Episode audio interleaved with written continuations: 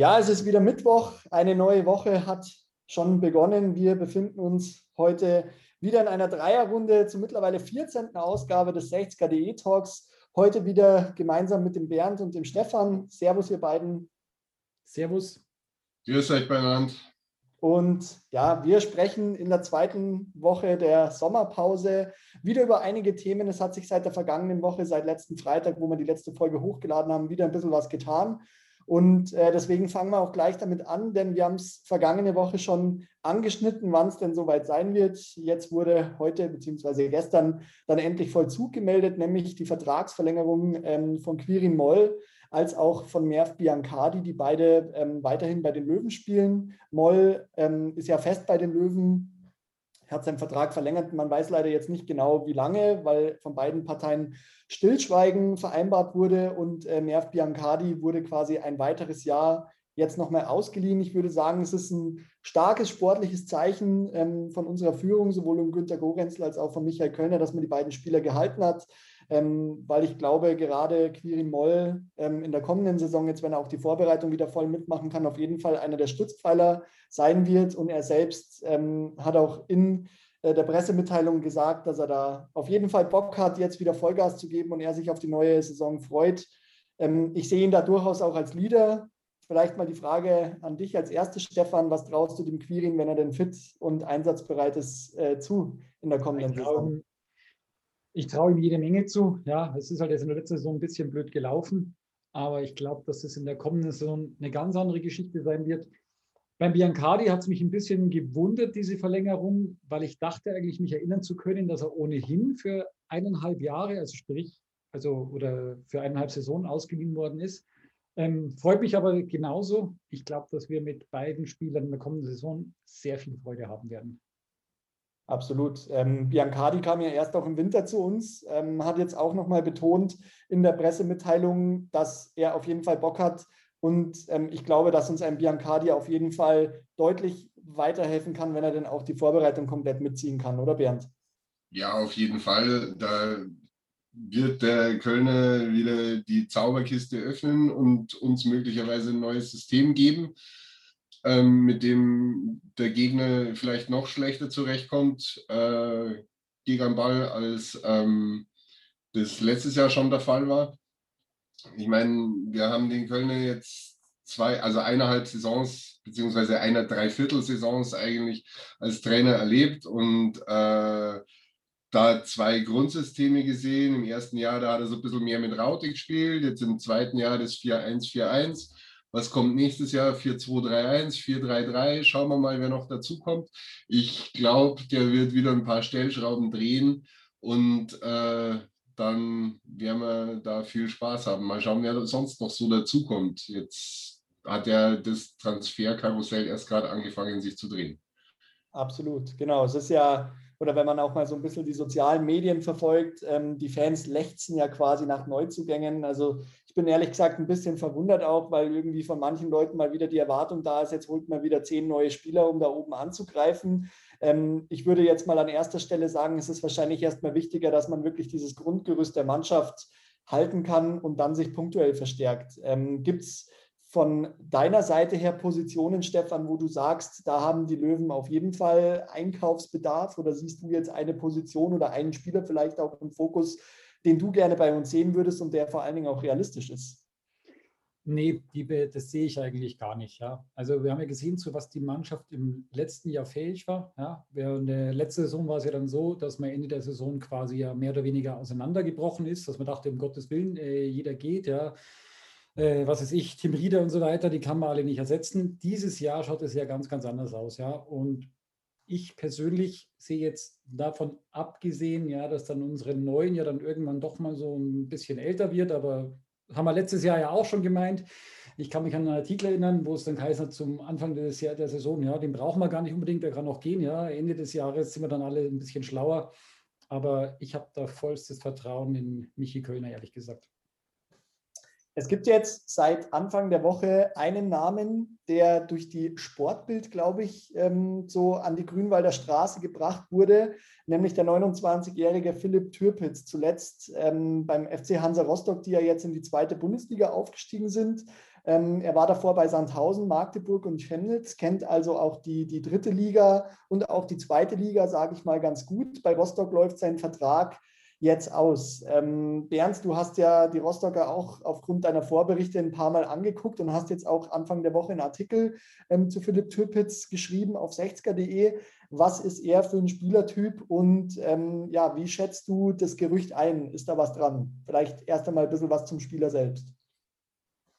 Gut, erst einmal was zum Spieler selbst. Also wer, wer unser Spiel gegen Rostock gesehen hat und den Türpitz da gesehen hat, der hat gesehen, dass man den äh, irgendwann Mitte der zweiten Halbzeit ausgewechselt hat. Aber das lag we weniger am Türpitz, sondern eher an unserer Abwehrleistung, weil äh, das 0-0 da gegen Rostock, das war eins der stärksten defensiven Spiele, was ich überhaupt von den Löwen gesehen habe, in langer, langer, langer Zeit. Ja, also wer, wer dem Türpitz seine Leistung jetzt anhand dessen alleine äh, irgendwie beurteilen will, der, der tut sich da sicher keinen Gefallen. Der Türpitz ist halt dadurch, dass er bei Sandhausen so wenig gespielt hat, auch bei Rostock nicht sofort in die Stammelf oder eigentlich gar nicht in die Stammelf gerutscht, ähm, hat aber dafür wie viel er gespielt hat, doch einiges geleistet, hat in acht Spielen von Anfang an gespielt, hat äh, vier Scorerpunkte sich dabei drauf geschafft. Ähm, nicht jedes Mal unbedingt über die komplette Zeit gespielt. Also da muss man schon sagen, das ist sehr stark. Was kann der Typ? Der Typ ist äh, nicht umsonst Torpedo genannt, brutal schnell. Und äh, wenn ein Torpedo einschlägt, dann macht es halt Bumm. Ja? Also der weiß schon, wo der Kasten steht. Und ja, was, was will man jetzt über den sagen? Außer, dass er sicherlich ein interessanter Spieler ist. Ähm, Rechtsfuß in den letzten paar Jahren hauptsächlich auf der linken Seite gespielt, was sehr, sehr interessant ist. Das äh, kennt man relativ gut von einem äh, Verteidiger beim Nachbarn auf der Seitenstraße, der da sehr lang Kapitän war. Ähm, das war auch immer sehr gefährlich, wenn der mit dem falschen Fuß auf der richtigen Seite dahergekommen ist. Und ähm, ja, also solche Spieler mag ich grundsätzlich sehr gern. Man muss schauen, ob er so in die Mannschaft passt. Ich kann es mir schon vorstellen, dass es in die Mannschaft passt, weil er kommt da irgendwo zwischen Ulm und Biberach her. Er hat den Namen von dem Ort jetzt vergessen, aber es ist Schwabe.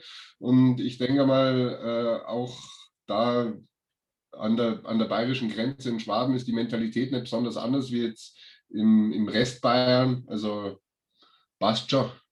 Der Dialekt vielleicht ein bisschen komisch, aber das ist ja dann eher Geschmackssache für, für die Münchner unter uns. Ähm, wenn, man, wenn man ihn jetzt mal sieht, weil du es gerade schon gesagt hast, überwiegend als Linksaußen, auch transfermarkt.de führt ihn als Linksaußen, setzt ihn aber als Zweitposition auf die rechte Seite, beziehungsweise auch als Zehner, also durchaus ein variabler Spieler für die Offensive. Also wenn wir mal auch unseren Kader anschauen, hat man ja mit Lex, äh, mit Biancardi und auch mit Keanu Staude, der jetzt verlängert hat, sage ich mal doch auch drei Spieler, die die Rolle schon gut ausfüllen. Und auch die jüngeren ähm, Spieler, die ja, sage ich mal, dann aus der eigenen Jugend auch kommen oder aus dem Nachwuchs, sind ja da durchaus auch so ähm, getrimmt, das alles machen zu können. Siehst du, wenn er denn wirklich kommen würde, vielleicht einen Spieler, für den es dann ein bisschen eng werden könnte? Nein, ähm, ich denke mal, das ist äh, eine gute Sache, um den Konkurrenzkampf äh, an, an. Ja? Also ähm, jede, jede Mannschaft lebt ja davon, dass die Spieler um ihre Stammplätze kämpfen. Und äh, da, nur dadurch wirst du besser. Wenn du, wenn du deinen Stammplatz fix hast, ja, dann brauchst du im, im Training nicht besonders viel machen. Wenn die dir aber einen hinsetzen, der jetzt nicht unbedingt viel besser ist, aber vielleicht ein bisschen besser oder ungefähr gleich gut, ja, dann musst du dich neibeißen, damit du auch spielst. Und sowas ist gar nicht verkehrt, weil dann werden, wird nämlich nicht nur der eine besser, sondern auch der andere. Ja. Sobald der Konkurrenzkampf auf Augenhöhe geführt werden kann, auf dem Trainingsplatz, ja, ist es eine, eine absolute Bereicherung für die Mannschaft. Wenn du einen, einen Topstar hast, wo du sowieso keine Chance hast, vorbeizukommen, dann willst du entweder weg vom Club ja, oder, oder du musst halt warten, bis sich der Typ das Kreuzband reißt. Und das äh, will man ja nicht wirklich. Ja, Absolut. Ähm, Vorteil für uns oder was vielleicht das Gerücht spannend äh, machen kann, habe ich ja eingangs schon erwähnt, ist eben, wie gesagt, dass der Vertrag jetzt zum Sommer ausläuft, sprich eine Ablöse wäre nicht zu bezahlen. Wenn er denn kommen sollte, ähm, dann geht's oder dann wäre es vielleicht auch schön, wenn es relativ zeitnah auch verkündet wird. Denn jetzt haben wir heute, wenn das Video hochgeladen wird, am Mittwoch, den 9. Juni und bereits zehn Tage darauf, nämlich am 19. beginnt quasi der Einstieg in die Saisonvorbereitung ähm, für die kommende Spielzeit mit äh, der Leistungsdiagnostik oder auch Laktattests, ähm, wie man es altdeutsch nennen möchte. Die Spieler, wer jetzt so ein bisschen auf Instagram und Co. unterwegs ist, äh, sieht, dass die Spieler gerade alle noch im Sommerurlaub sind. Ähm, der Richie Neudecker, glaube ich, irgendwo in Italien am, am, am, Gardasee oder irgendwo anders hält sich da fit. Ähm, auch der Dennis Dressel war jetzt unterwegs und, und, filmen sich da fleißig beim Laufen. Was der Sascha Mölders macht, habe ich jetzt nicht gesehen. Ähm, ich glaube, einmal saß er auf dem Laufrad auch, aber wie gesagt, in zehn Tagen geht es wieder, geht's wieder los und dann am 20. Juni dann mit dem äh, ersten offiziellen Training. Es geht dann weiter am 30.06. mit dem äh, ersten Testspiel, nämlich in Heimstetten gegen den SV Heimstetten. Und dann geht es am 1.07. bis zum 6.07. ins Trainingslager nach Windisch-Garsten, ins Dilly Hotel nach Österreich. Ähm, letztes Jahr war ja 60er.de da auch äh, mit vor Ort. Stefan, bist du da heuer wieder mit vertreten? Wie sieht der Plan für dich aus? Ja, also ähm, das war letztes Jahr, war waren ja die Löwen das zweite Mal im Dillis. Ähm, bin aber hingefahren, weil mir eben viele gesagt haben, du, es war im ersten Jahr so super cool. Bin dann letztes Jahr eben hingefahren, ja, muss dazu sagen, ähm, Windisch-Garsten, ja, das ist wunderschön dort. Und nachdem es ja dieses Jahr ansonsten keinen großartigen Sommerurlaub gibt, geht es wieder für mich nach Windisch-Garsten. Diesmal gibt es ja im Gegensatz zum letzten Mal zwei Spiele. Soweit ich das mitbekommen habe, ist Windisch-Garsten an und für sich, also nicht bloß das Dillis, sondern die meisten Hotels dort schon ziemlich ausgebucht. Wahrscheinlich, weil viele Österreicher auch lieber Urlaub in der Heimat machen anstatt in der Ferne. Und aber es sind, glaube ich, diesmal auch sehr, sehr viele Löwenfans vor Ort, was man so hört. Also haben sich ja viele viel Geld gespart das letzte Jahr, weil man eben weder viel reisen noch zum Fußball konnte, wissen wir ja alles. Also dürfte diesmal dort unten relativ voll und relativ weiß-blau werden. Ja, Jetzt, genau, Testspiele gibt es ähm, zwei Stück, nämlich einmal gegen den SV Ried und gegen Austria Klagenfurt. Und ähm, auf der Homepage des Dillies kann man sich jetzt auch schon Tickets für die Testspiele kaufen. Also auch dann hier nochmal der Hinweis für die Löwenfans, die da hinfahren möchten, seid schnell. Ähm, sind kein, ist jetzt kein großes Stadion, also 10.000 Leute werden da vermutlich eher weniger Platz finden. Es geht dann ähm, nach dem Trainingslager zurück. Es findet dann noch ein Testspiel gegen Wacker Burghausen statt. Ähm, ist ja auch in der Vergangenheit immer ein regelmäßiger Testspielgegner gewesen und auch in der Regionalligasaison hat man ja gegen, gegen den SV Wacker gespielt. Und ähm, ja, dann geht es im Endeffekt gegen Ende Juli dann auch schon wieder los, nämlich am Wochenende vom 23. bis zum 26. Juli steigt dann schon wieder die Eröffnung der neuen Drittligasaison. Also wenn man jetzt eigentlich mal schaut, ähm, doch wieder ein recht straffer Sommerfahrplan für die Löwen. Und ähm, auf jeden Fall kann man da gespannt sein, was sich da noch jetzt im Laufe der nächsten Wochen noch tun wird, vor allen Dingen auf Seiten des Transferfensters. Ähm, aber nicht nur Drittliga-Fußball wird gespielt. Ähm, für viele, die ja den Fußball generell auch abseits der Löwen verfolgen, geht es ja jetzt in zwei Tagen schon wieder los. Nämlich die EM 2020 steht auf dem Programm. Sollte ja eigentlich, wie der Name schon verrät, letztes Jahr stattfinden. Ähm, jetzt eben wurde das Ganze auf dieses Jahr aufgrund von Covid-19 verschoben und es ist auch eine dezentrale EM, also nicht nur ein Gastgeberland, sondern die Austragungsorte ähm, europaweit. Das heißt, es wird viel gereist und äh, los geht's am Freitag dann mit der Auftaktpartie Italien gegen die Türkei. Ähm, zur EM an sich, was fällt uns dazu ein? Ich persönlich muss dazu sagen, ich bin jetzt da äh, peripher tangiert, könnte man sagen. Also ich war jetzt da nicht so im EM-Fieber, wie ich es vielleicht in den Jahren zuvor bei den großen Turnieren immer war. Bernd, ähm, wie ist es für dich? Ähm, du bist ja jetzt dann doch jemand, der ja an sich gerne Fußball schaut. Freust du dich auf die EM? Das weiß ich, glaube ich, dann, äh, wenn die EM tatsächlich losgeht. Also mir, ich habe ja äh, eigentlich gedacht, nachdem ich letztes Jahr wirklich verdammt viel Fußball auch durch die Arbeit mit den äh, taktischen Voranalysen und so weiter angeschaut habe, dass, dass mich das jetzt gar nicht stört, wenn jetzt in nächster Zeit mal kein Fußball ist. Aber jetzt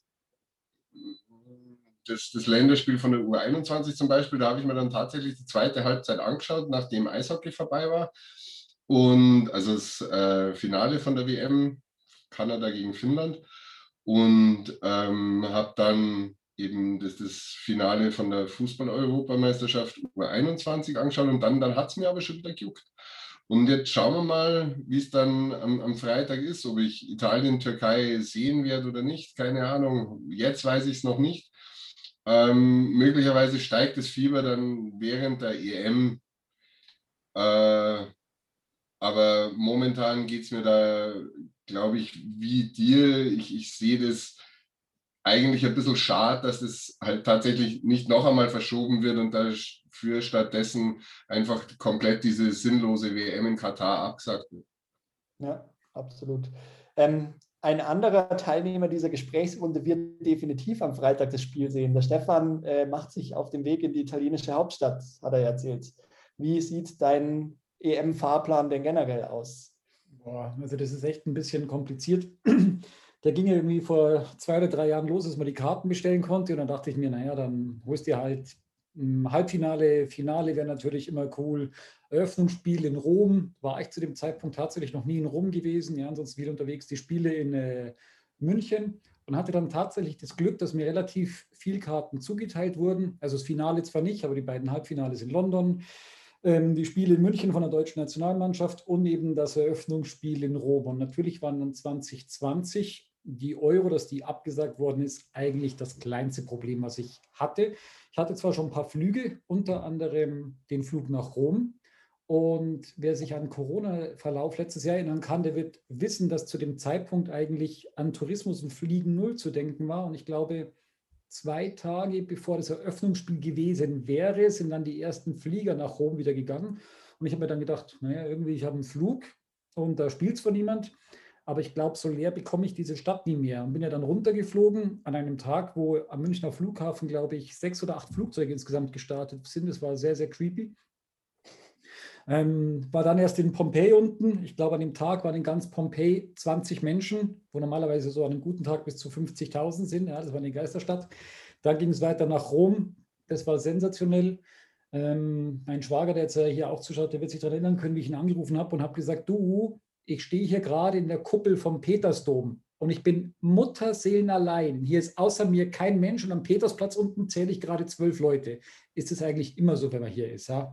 Und der Alex liebt ja Rom und ist ständig dann sagt, nein, das sind nochmal Tausende von Menschen und du kommst da gar nicht rauf und hier und so.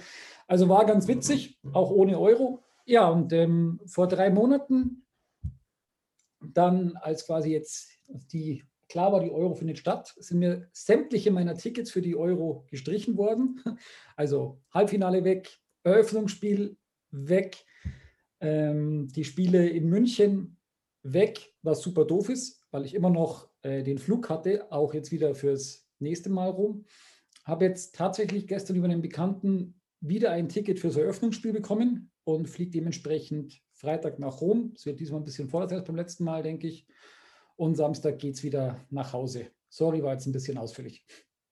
Alles gut, so wollen wir das ja auch auf jeden Fall haben. Ähm, die deutsche Nationalmannschaft war ja jetzt, sage ich mal, wenn man jetzt auch mal die letzte WM hernimmt, 2018, ja, zuletzt oder die letzten Jahre so ein bisschen in der Kritik gestanden, in erster Linie auch aufgrund des Bundestrainers Jogi äh, Löw, weil man ja gesagt hat oder viele auch so ein bisschen den Vorwurf gemacht haben, dass er auch durch die Ausbotung einiger Spieler, äh, unter anderem auch Spielern des FC Bayern, ja, ähm, ja die Mannschaft geschwächt hat, diesen Durchbruch zwar eingeleitet hat, aber trotzdem viel nach Sympathie eben aufstellt. Ähm, viele Spieler, die in ihren Vereinen Leistungen bringen, nicht ähm, ja, eingesetzt werden in der Nationalmannschaft und, und dementsprechend ähm, aufgrund von der Situation, aber auch, weil die Nationalmannschaft durch dieses ganze Marketingkonstrukt mit der Mannschaft immer mehr so, ja, stilisiert wurde, ähm, zu etwas gemacht wurde, womit sich viele Fußballfans an sich gar nicht mehr so wirklich identifizieren können. Ähm, du als alter Taktikfuchs, Bernd, ähm, wie siehst du das? Hat man den Absprung mit Yogi im Laufe der letzten paar Jahre so ein bisschen verpasst? Hätte man da die Reißleine aus Verbandssicht eher ziehen müssen oder glaubst du, dass das jetzt nochmal so als Abschiedsturnier, also es ist ja bekannt, dass er jetzt nach dem Sommer dann auch aufhört und dann Hansi Flick der neue Bundestrainer wird, da nochmal wirklich was reißen kann? Also ich persönlich war sowieso verwundert, dass er nicht nach der WM 2014 gesagt hat, ich höre auf. Ja, was, was gibt es denn Größeres für einen Fußballtrainer, als, als Weltmeister zu werden? Ich, also ich, ich, ich wüsste jetzt keinen, der gesagt hat, ich bin Weltmeister, ja, ich mache mal weiter. Ja. Also das, das, das war für mich vollkommen unverständlich. Und ähm, ich weiß jetzt nicht, wie das war, warum, aber ähm, hoppala, jetzt habe ich mich verschluckt, Entschuldigung.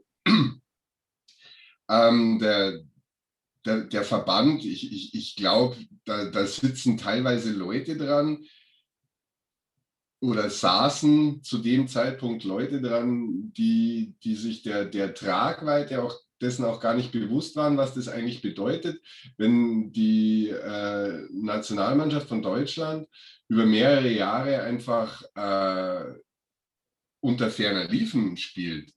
Ja, also das, das, das darf eigentlich gar nicht passieren. Und, und spätestens, spätestens nach dem zweiten Turnier, wo es nicht klappt, muss man meiner Meinung nach den Trainer wechseln. Ja, also bei, bei der Nationalmannschaft, das ist, äh, sehe ich in, in Liga-Sachen und bei Vereinen komplett anders. Aber ähm, wenn es wenn es bei zwei Turnieren hintereinander nicht läuft mit dem Potenzial und dem Spielermaterial, was die Deutschen haben, dann, dann ist es eindeutig ein Fehler vom Verband. Und dass der Yogi das gern weitergemacht hat, äh, das mag sein. Und dass er jetzt dann nach der EM zurücktritt, das ehrt ihn wirklich, weil ich glaube, die hätten den anderen ausgeschmissen, wenn er gesagt hat, ach, macht er noch ein bisschen weiter. ist ja mit Sicherheit auch ein, ein finanziell lukrativer Job. Also muss man, muss man sich ja dann auch wieder von, von der Seite her sehen.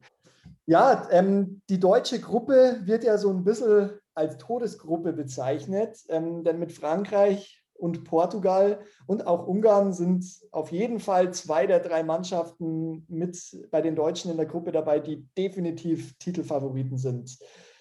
Wie werden sich die Deutschen da anstellen? Ähm, du hast ja jetzt halt überwiegend nur Drittliga-Fußball geguckt ähm, im, im, vergangenen Jahr. Ähm, aber jetzt alleine, wenn man die Namen natürlich auch hört, wird es für die Deutschen durchaus schwer, oder? Was denkst du, Stefan? Ja, also wenn du sagst Drittliga-Fußball und Namen, dann fällt mir als allererstes ein, dass natürlich Sascha Mölders nicht dabei ist, was komplett nicht nachvollziehbar ist. Und ich habe da letztens noch lange mit dem Kreiburger drüber geredet. Wir haben so ein bisschen äh, ausgebettelt, wer welches, wer welches Ticket sich äh, dann reinzieht für die Deutschen. Ähm, letztlich schaue ich mir jetzt dann das Frankreich-Spiel an und der Kreiburger geht ins Ungarn-Spiel, weil er sagt, das ist eigentlich so das wirkliche Finale für die Deutschen. Da geht es dann darum, ob sie Dritter werden oder nicht in der Gruppe. Ähm, aber ehrlich gesagt äh, sehen wir beide zappenduster. Also ich, wenn es nicht die Möglichkeit geben würde, sich als Dritter noch zu qualifizieren, würde ich gar keine Möglichkeit sehen. Und so, Mai wäre man halt eventuell Dritter, aber mehrer sicherlich in dieser Gruppe auch nicht. Okay. Bernd, wie schätzt du das Ganze ein? Also mit Frankreich spielt der absolute Top-Favorit in der Gruppe. Das ist mal ganz klar, das ist der amtierende Weltmeister. Die haben, also, die haben Spieler daheim gelassen, da schlackerst du mit die Ohren. Ähm, das, also über, über Frankreich, wer, wer Frankreich schlägt, wird Europameister, so schaut es aus. Äh, ob das die Deutschen oder die Portugiesen schon in der Vorrunde sind, die Frankreich bezwingen können, weiß ich nicht. Äh, muss man schauen, wie die, ja, wie das Teamklima von Frankreich ist, glaube ich, ein bisschen, weil äh, dass die den Benzema mitnehmen, das, das, das könnte das könnt ein Problem werden.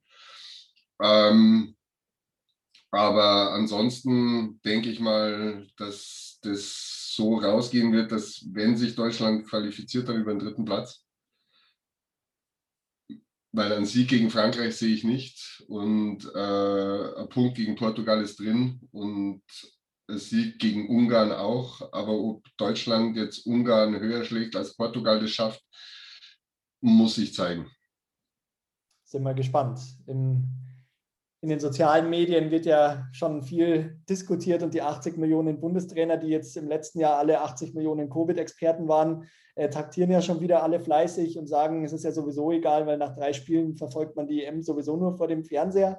Ähm, für die deutsche Nationalmannschaft wird es vor allen Dingen auch für zwei Spieler sehr interessant, ähm, nämlich für Kevin Volland und für Florian Neuhaus. Beide ja mit Löwen-Vergangenheit kommen aus der Jugend. Volland jetzt hat beim AS Monaco ähm, eine richtig starke Saison gespielt und auch der Flo Neuhaus bei Borussia Mönchengladbach im zentralen Mittelfeld eine super starke Saison gespielt, auch ein schönes Tor gegen die Roten erzielt, äh, da aus 25 äh, Metern schön in den Winkel rein.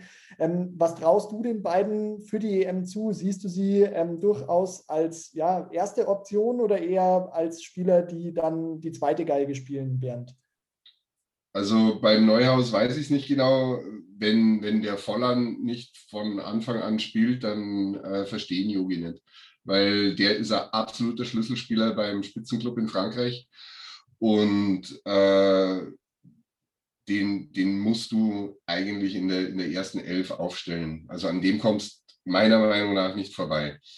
Äh, weiß nicht, wer das anders sieht. Äh, beim, beim Neuhaus, das ist halt eine Position, da haben die Deutschen halt äh, die Qual der Wahl, wie man da hinstellt. Ja. Ähm, Vorteil vom Neuhaus ist, er ist jung, er ist unbekümmert, den interessiert im Prinzip nur, hey geil, ich spiele für Deutschland bei einer EM. Ja. Äh, das, das, das ist es, dass da noch, noch wirklich Herzblut dabei ist. Vermutlich im Gegensatz zu manch anderen Herrschaften, die ja durchaus schon durch die Lethargie auf dem Fußballplatz aufgefallen sind, wenn sie in dem schwarz-weißen Dress da aufgelaufen sind. Ähm, von daher würde ich es auch äh, verstehen, wenn, wenn der am Anfang auf der Bank sitzt, aber durchaus einer ist, wenn es nicht so läuft, dass der dann äh, spätestens 55., 60. Minute eingewechselt wird, damit er da nochmal einen Dampf bringt. Lassen wir uns also überraschen, was für Deutschland und auch für die beiden Jungs drin ist. Wir freuen uns natürlich, wenn beide so viel wie möglich spielen können. Dann haben wir als Löwenfans natürlich auch was davon, wenn wir uns die EM angucken. Und äh, ich würde sagen, wir sprechen uns in der kommenden Woche wieder. Dann gerne mit den Berichten aus Rom. Stefan, wenn du wieder dabei bist. Und ansonsten schau mal, was sich bis dahin im Löwenkosmos tut. Und ich bedanke mich recht herzlich für eure Zeit, ihr beiden. War wieder sehr interessant, mit euch heute Abend zu sprechen. Und ja, wünsche euch alles Gute. In diesem Sinne, auf die Löwen, macht es gut. Servus. Servus.